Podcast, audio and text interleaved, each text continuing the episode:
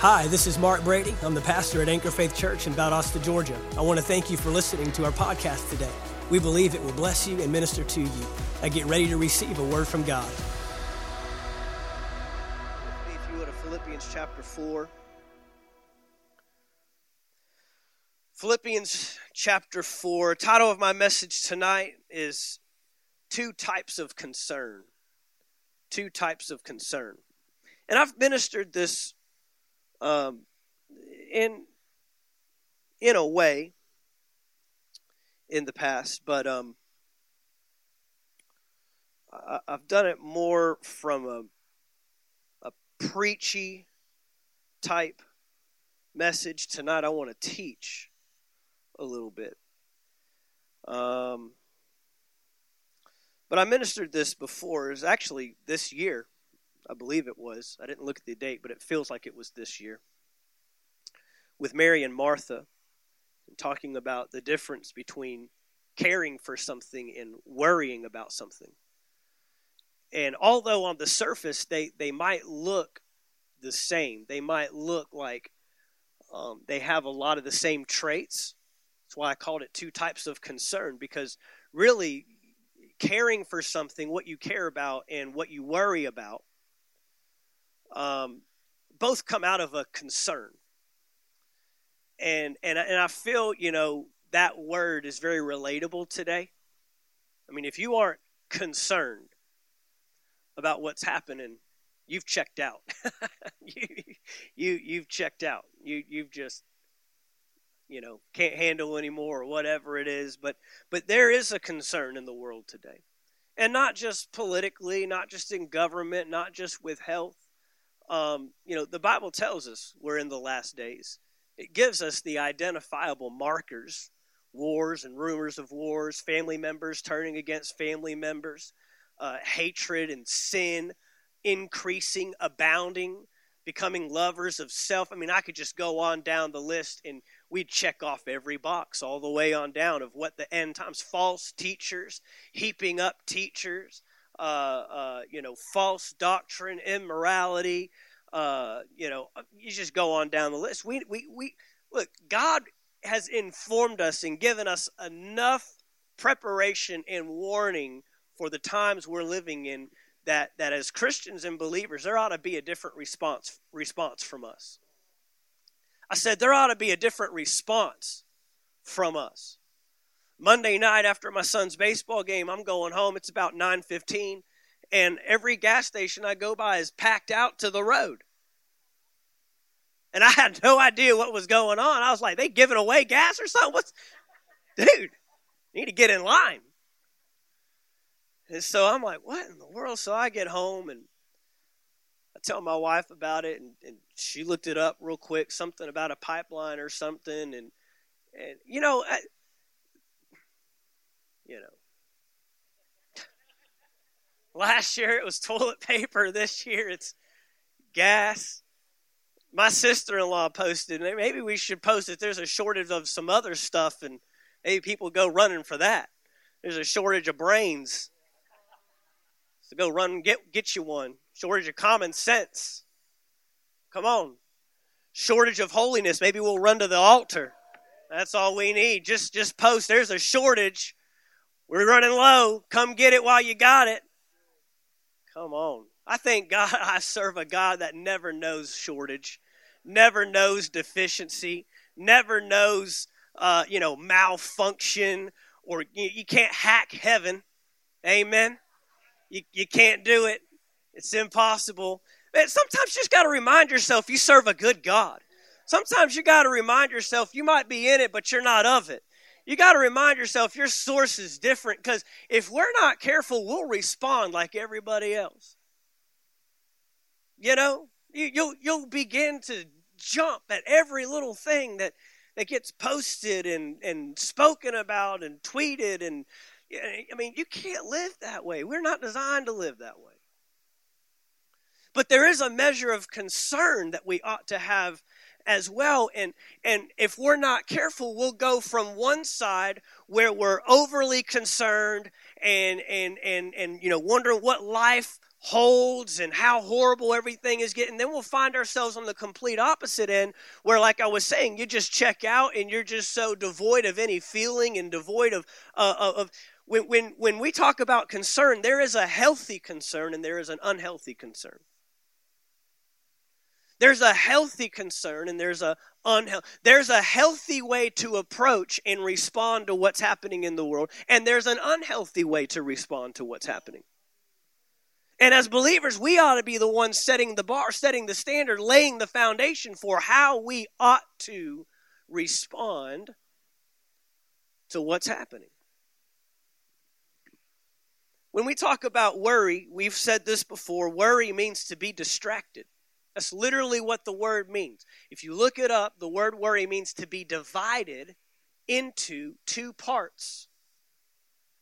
When we talk about worry, we talk about an instability in thinking. We're talking about an instability in what may happen, what could take place. We're talking about a, a lack of stability uh, in, in our mind, and we're distracted and we become unfocused. That's what worry literally means. Another word for worry that we see in the Word of God is anxiety or anxious. It's literally what that means.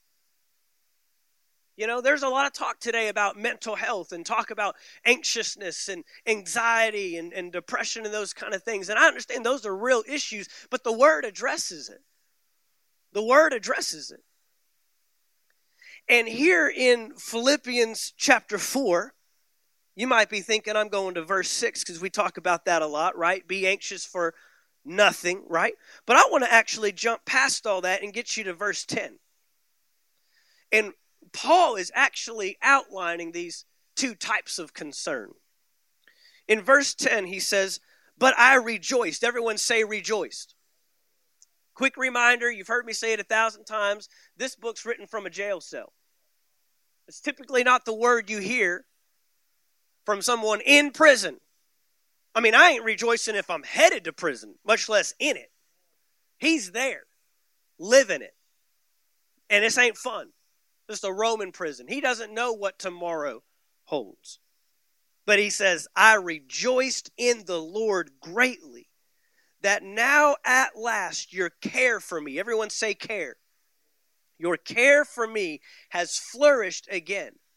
And though you surely did care, but you lacked opportunity means you you cared about me, but you just didn't know in what way can we demonstrate that? In what way can we care for you? What can we do for you?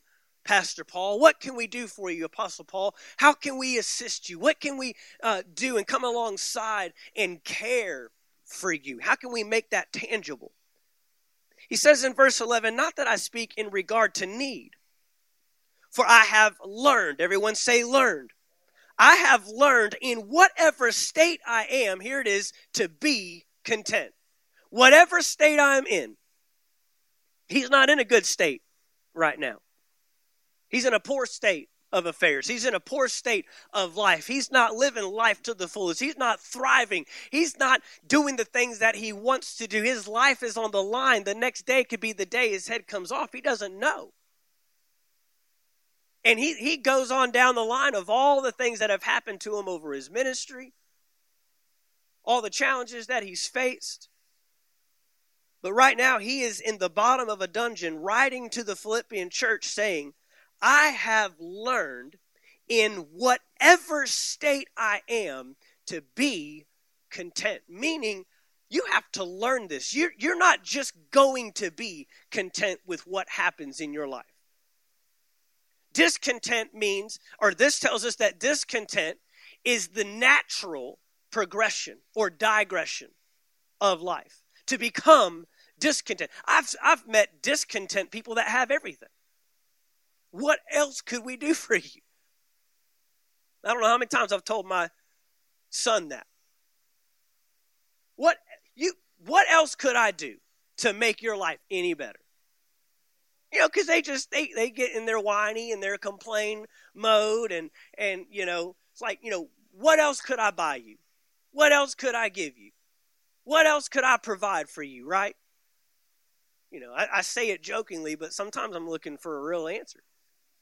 Do you got something on the list that we haven't hit yet?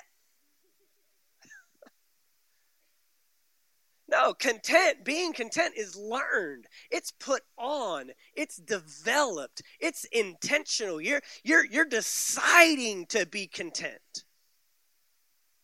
We think that that con- being content comes from what happens to us from the outside externally. But what he's saying is content, being content in life comes from the inside.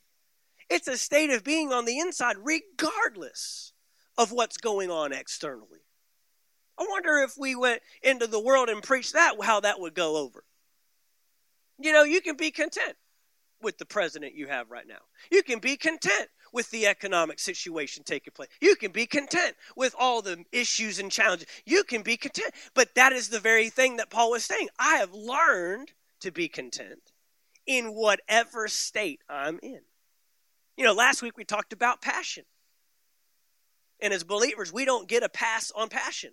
Every believer has, a, has an obligation, a responsibility to do what they do passionately. Your marriage passionately, your work passionately, raising kids passionately, being a student passionately, running that business passionately, and not just when the things are good. We learned that last week. That sometimes trial and, and challenge are the times where we need the greatest urgency where we need the, the greatest passion in our lives. So he says, I have learned. I've put this on. I'm intentional with this. Verse 12, I know how to be abased, and I know how to abound. Everywhere and in all things, I have learned. That's the second time he's made that statement. I have learned both to be full and to be hungry, both to abound and to suffer need. And then he says this in verse 13 I can do, everyone say, I can do. I can do all things through Christ who strengthens me. Nevertheless, you have done well that you shared in my distress. He says, I can do. So, this is what we're recognizing is that this concern that we should never live life apathetically. We should never live life passively. We should never live life as if we are removed from what's around us. I, have heard people use the, the verse that I just gave you, in the world but not of it, as a pass on doing anything about what's happening around them. I've seen a lot of believers do that. Oh, I'm, I'm, I'm in the world, but I, I'm not of it. So I, I, I don't have to get my hands dirty with that. I don't have to get involved with, with all that hatred and all that malice and, and all these issues and all. No, no, no, no. Paul is not saying that you live life disconnected from what's happening. As if I'm just riding through this life until one day I get to heaven. No, life, Paul lived life with a missional approach, a missional thought process that said, How can I impact what's around me? In essence, he was always asking the question, What can I do about this? And I believe that we should live there. I believe that we should live there. We should have a concern about our lives that says, What can I do about that? And I know as the times get darker and the, and, and the, the things get stranger, that you feel more and more helpless. You feel more and more like, what can I do?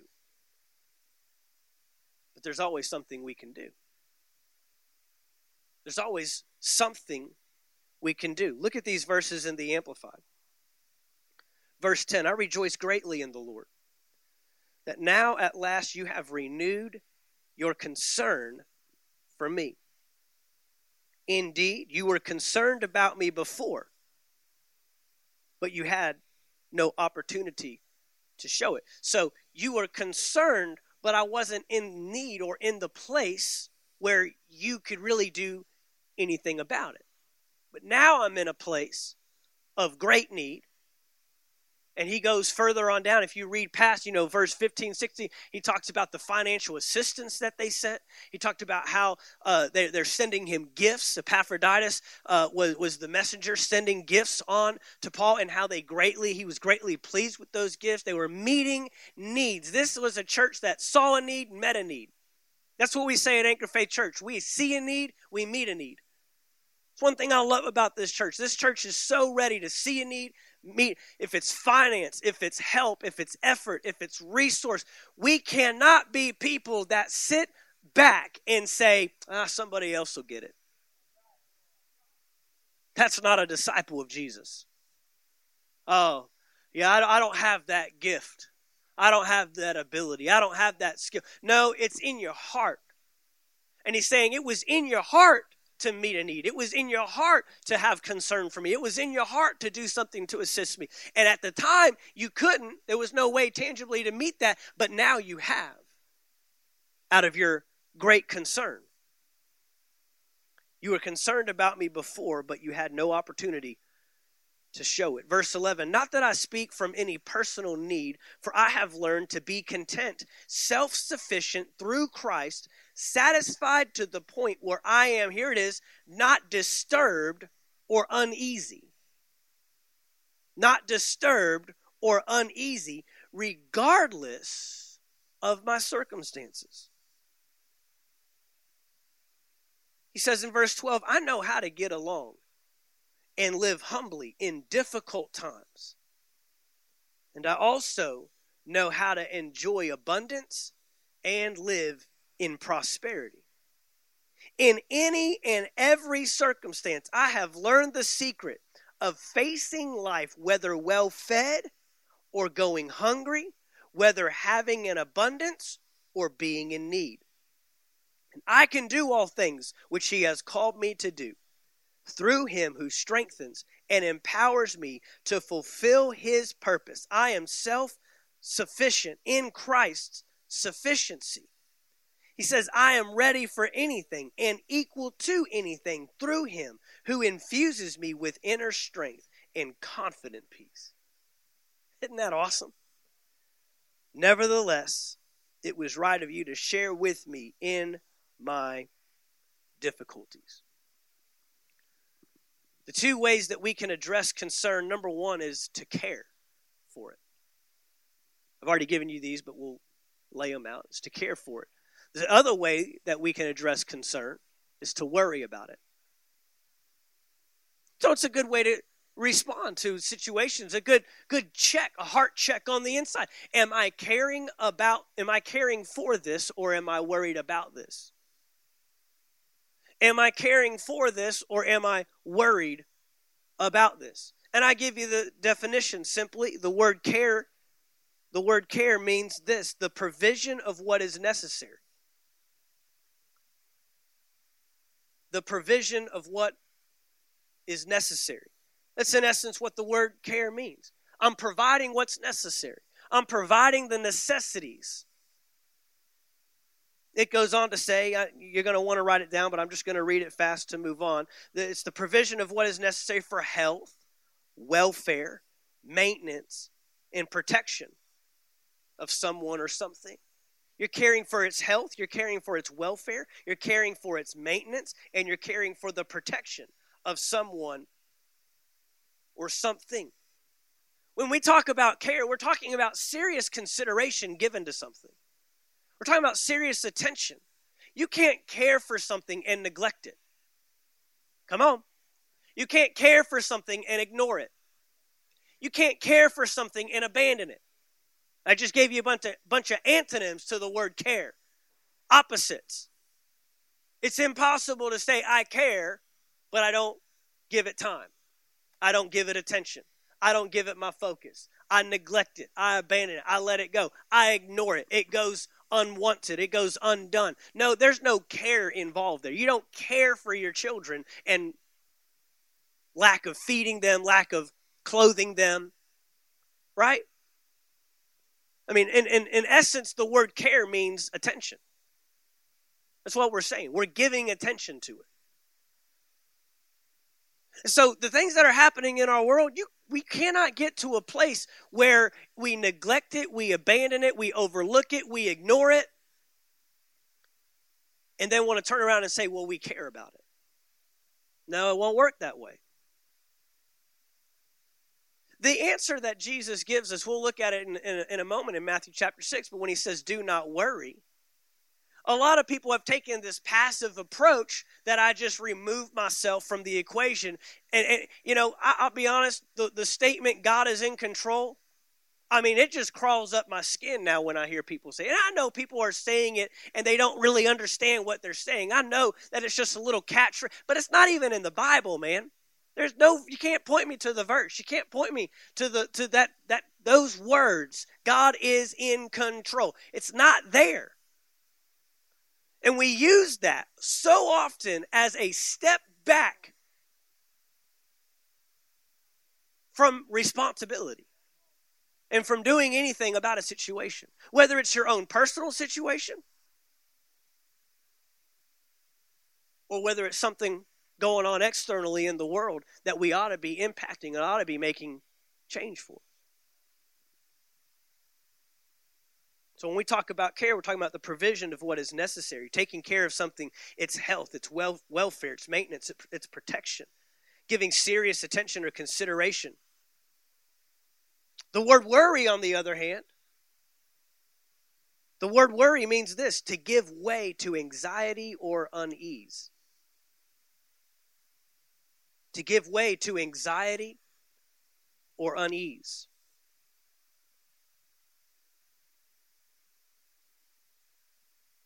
So even though care and worry might have some of the same characteristics, the same interests, the same concern on the outside. When you really dig down, you find that they're very distinguishable.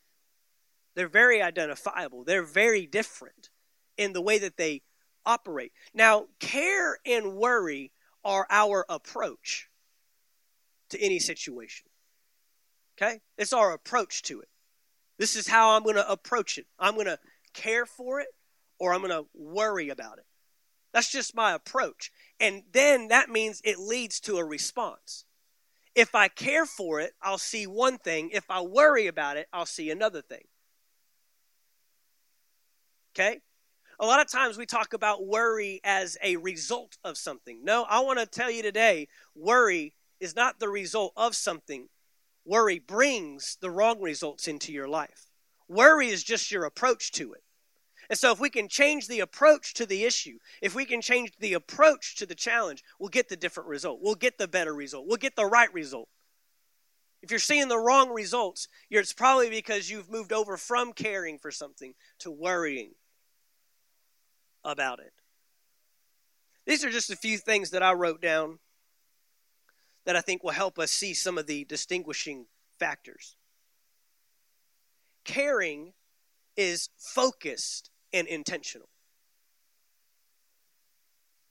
Caring is focused and intentional. On the other hand, worry is distracted and chaotic. Worry is distracted and chaotic. When you see a person that is worried, they're, they're all over the place. There's no, again, no stability, no foundation, no, no, no base no standard, right? And usually that thing snowballs, gets bigger and bigger and bigger, right? Out of control. Worry will get out of control on you.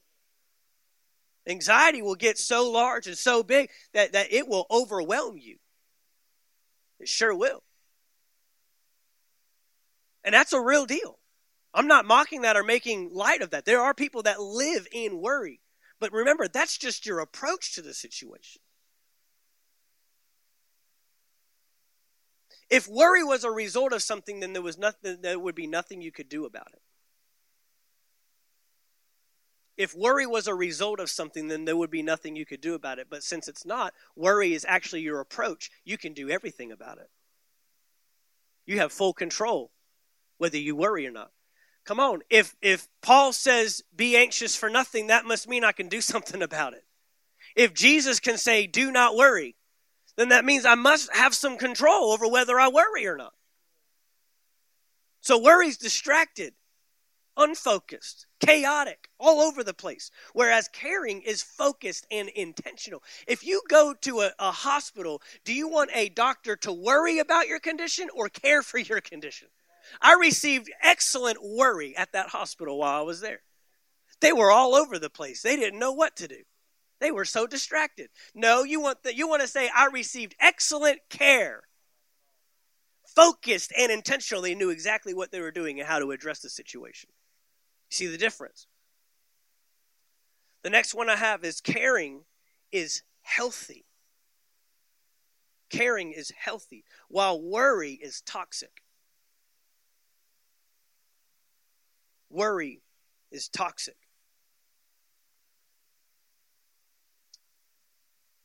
When you care for something, you make good decisions. Clear. You ever notice that some of the best decisions you make are when your mind is, has the most clarity? And some of the worst decisions you make? Come on. When you care for something, you make good decisions. When you worry about something, you make poor decisions. You make poor decisions. Worried people never make good decisions. They usually make poor choices. Okay, a few more. Caring is solution focused.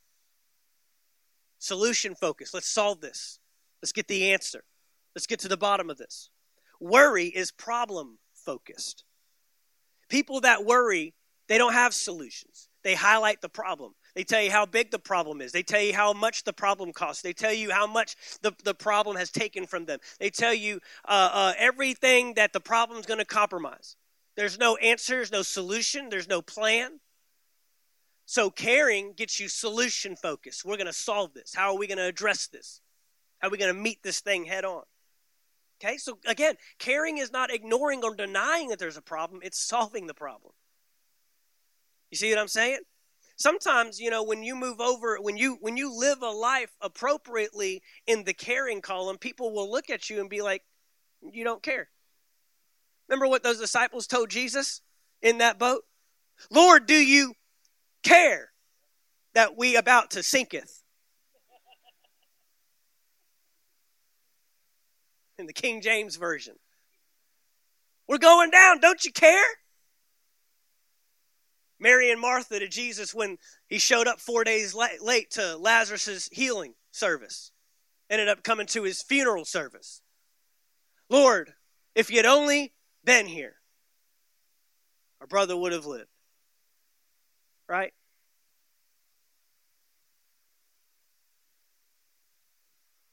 So when we care for something, we are solution focused. Caring assembles or builds. When you care for something, you assemble, you build, you lay a foundation. When you worry about something, you tear it down, destroy it, dismantle it. Caring assembles and worry tears down. Caring takes responsibility. Caring takes responsibility while worry passes blame. Caring takes responsibility while worry passes blame. Couple more. Caring produces much fruit. Caring produces much fruit. And worry produces no fruit. No fruit. The last one I have here caring gives life. Caring gives life while worry receives death. Worry receives death. Although these two might look the same on the outside, where there's a level of concern and there's a measure of interest, at the, at the end of the day, they are two very different approaches to challenges and issues. And Paul is saying, I learned I learned to care rather than worry, is what he's saying. To be content, that means I learned to address the situations and the challenges and the problems in my life from a care position, not from a worry position. Now, when we back up in Philippians chapter 4, verse 6, he actually gives us the answer before the question. We we got the question in 10. This is uh, in verse 10 through 14. He's identifying the life, the two types of lives. I've, I've, I've lived with a lot. I've lived with very little. I've lived with a full belly. I've lived hungry. I, I've lived where people have loved me and cared for me, and I've lived where people hated me and abandoned me. I've done it all. I've been on both sides. I've been at both opposite ends of the spectrum. But he actually gives us the solution in verse 6. He says, Be anxious for nothing, but in everything by prayer and supplication with thanksgiving, let your requests be made known to God. And he says, And the peace of God, which surpasses all understanding, look at these words, will guard, will guard your hearts and minds through Christ Jesus. Finally, brethren, whatever things are true, whatever things are noble, whatever things are just, whatever things are pure, whatever things are lovely, whatever things are of good report, if there is any virtue, and if there is anything praiseworthy, meditate, think on, dwell on these things. And then he says in verse 9, the things which you learned and received and heard and saw in me. Look at those things again. The things which you learned, received, heard, and saw in me. These do.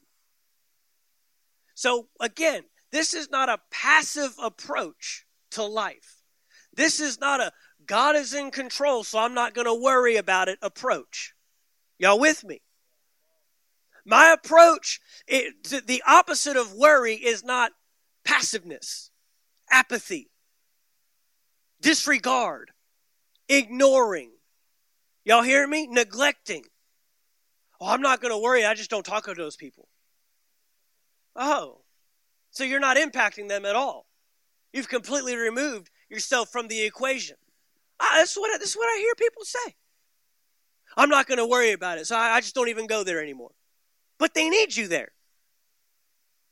They need you there because you're the life giver. You're the solution giver. You're the answer to the problem they have. You have the answer. You carry the impact that can turn their world upside down.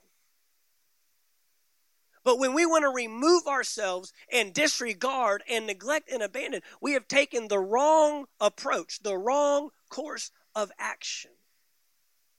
No, he says, these do.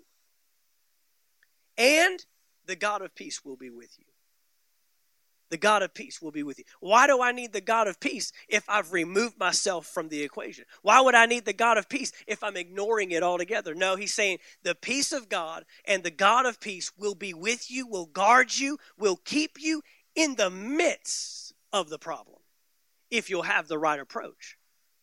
If you'll go in there with a care attitude rather than a worry attitude.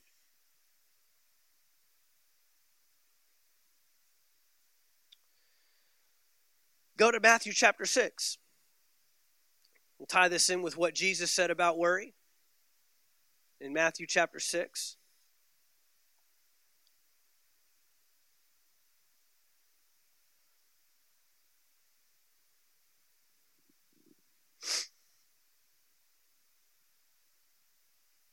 We got to make sure we have the right approach in these last days. That's what I'm setting you up for. We hear about and we see the things that took place like this past weekend, talking about revival, talking about what God wants to do in our community. It's not going to be through people that have passively dismissed their community and their uh, uh, uh, situations and the problems that are around them. No, it's going to be through a people that passionately care for the world God has placed them in.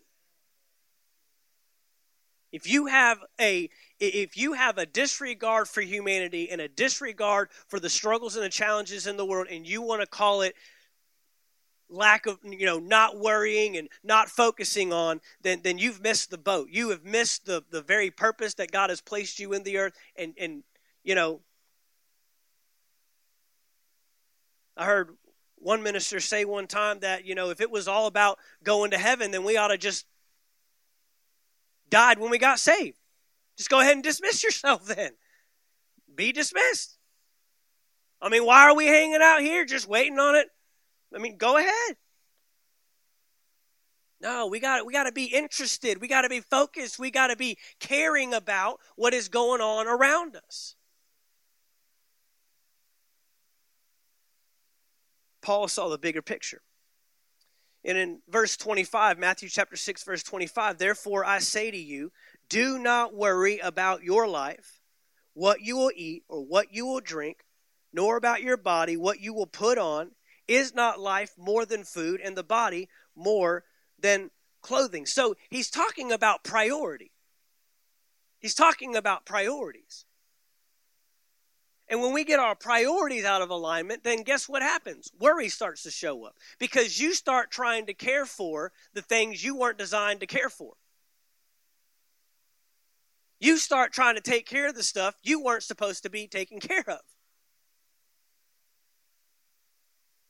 You know, Jesus told his disciples, he said, the laborers are few, the harvest is plentiful, right?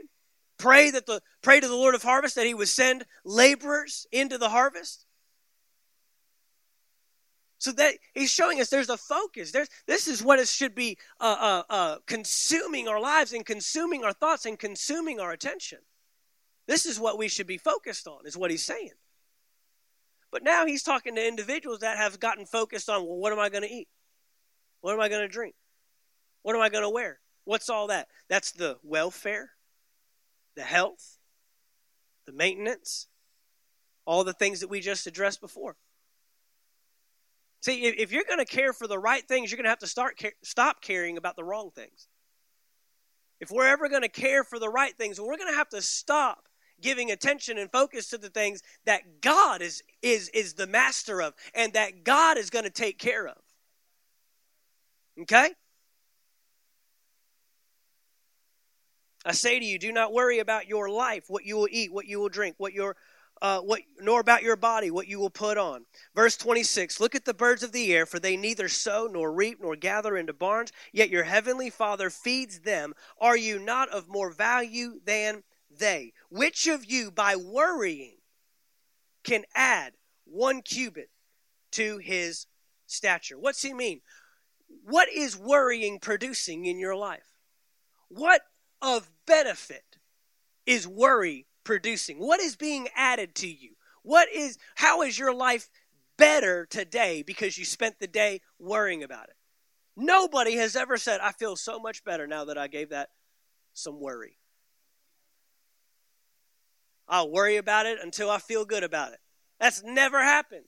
You feel worse about it. Isn't that funny the way worry works? Isn't that interesting? You, you can never satisfy worry. It's never satisfied. Worry will eat at you. It will chew on you. It will say, I need more, I need more, I need more. It'll get bigger and bigger and bigger. It'll consume you, overwhelm you, till that's all you can think, and still say, Got any more? I need some more. Think on it a little bit more. It's never satisfied. It's ne- you'll never meet the endlessness of worry. Which of you, by worrying, can add one cubit to his stature? So, why do you worry about clothing? Consider the lilies. Verse 29 And I say to you, even Solomon in all his glory was not arrayed like one of these. Now, if God, so clothes the grass of the field, which today is and tomorrow is thrown into the oven, will he not much more clothe you, O you of little faith? Therefore, do not worry, saying, What shall we eat? What shall we drink? Or what shall we wear? For after all these things the Gentiles seek. But he says, Your heavenly Father knows that you need all these things. Verse 33 Seek first the kingdom of God and his righteousness. What's first? Priority. He's saying, What's priority? What's the most important? What's of value? That's what we should be giving our attention to. Seek first the kingdom of God and his righteousness and all these things. What things? The things that you're chasing after, the things that you're searching for, the things that you're trying to make happen, the things that you're worried about. He says it will be added unto you. You know what the word added means? It means with no effort. Anybody need something added to you that you've been putting forth a lot of effort? Look, your paycheck is not added to you. You work for that paycheck. We're talking about things that will come running you down if you'll stop trying to chase it down. Are you with me? Things that were looking for you, but because you're so busy looking for it, it can't find you. Are y'all with me? Jesus is saying these things will be added. Provision for the vision is what he's saying. When? When I make his kingdom the first priority. When I seek first. Here's what I have found to be true, especially in this day and age. Whatever I focus on is what I tend to respond to. Whatever I focus on is what I tend to respond to. You know who was packing out those uh, gas stations uh, the other night? people that focused on deficiency, people that focused on lack, people that focused on what's going to happen when I run out, people that are focused, focused, focused, giving attention to, giving attention to, thinking on, dwelling on, and watching and seeing and entertaining and entangling themselves. In Second Timothy, Paul told Timothy, he said, Good soldiers, they do not entangle themselves with the way of civilian life. Meaning there are some things that are just below you. There are some things that just don't need your attention. There are some things that you just don't need to focus on, dwell on, think on, give attention to. What I focus on is what I tend to respond to. So I can look at my responses and it, it's a telltale. It, it, it is an indicator of where I've been planting my focus. And it might not be a, a physical, external response. Might just be a response in my heart.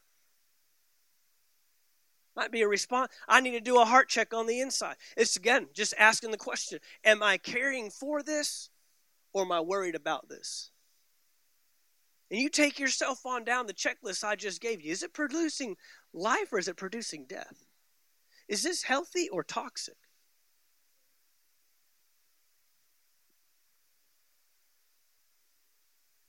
He says, Seek first, give attention to, chase after, give priority.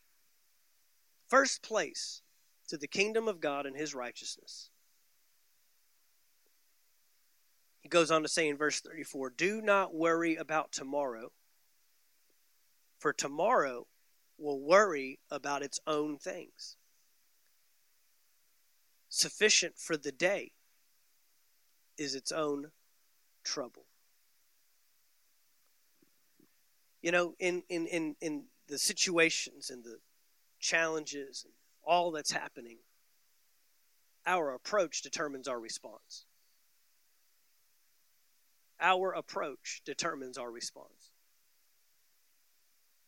And I think it's time for the church, in the midst of all that's, that's going on, the church in the last days, the church that's going to make the difference, is going to have a, an approach that is going to care for,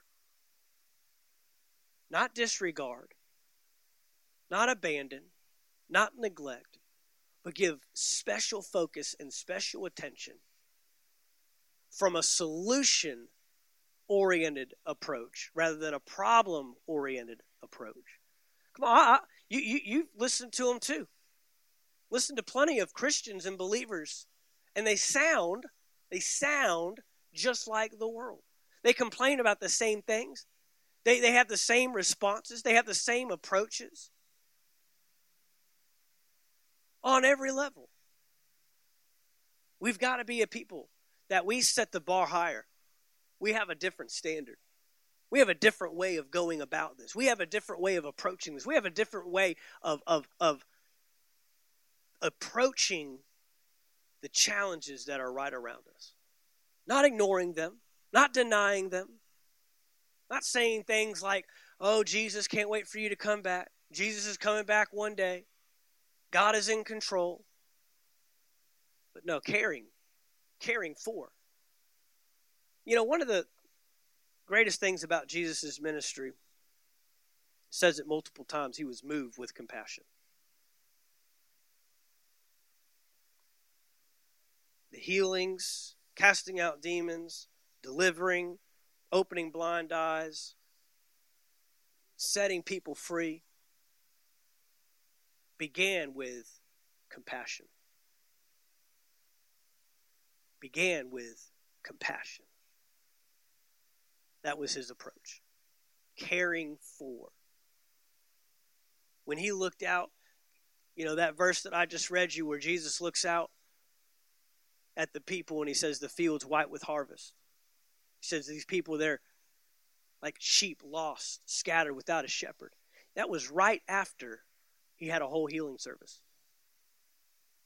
It says he healed them, he cast out demons, he set them free, and he still looked out over them and says, Shh, just not there yet. Still so much more to do. So much more to do. And we're the people for the job, amen? We're the church for the job, amen? Thank you for taking the time to listen to our podcast today. We trust you received a word from God. If you enjoyed this teaching, be sure to subscribe to our podcast in iTunes. By subscribing, you'll be sure to receive a new message every week as soon as they are made available. And if you'd like to learn more about Anchor Faith Church, you can stop by our website at anchorfaithvaldosta.com. There you'll find our locations and service times, ministries that are available for you and your family. You can even give financially in support of the ministry. Thank you again for listening, and we look forward to seeing you next time right here on the Anchor Faith Church podcast.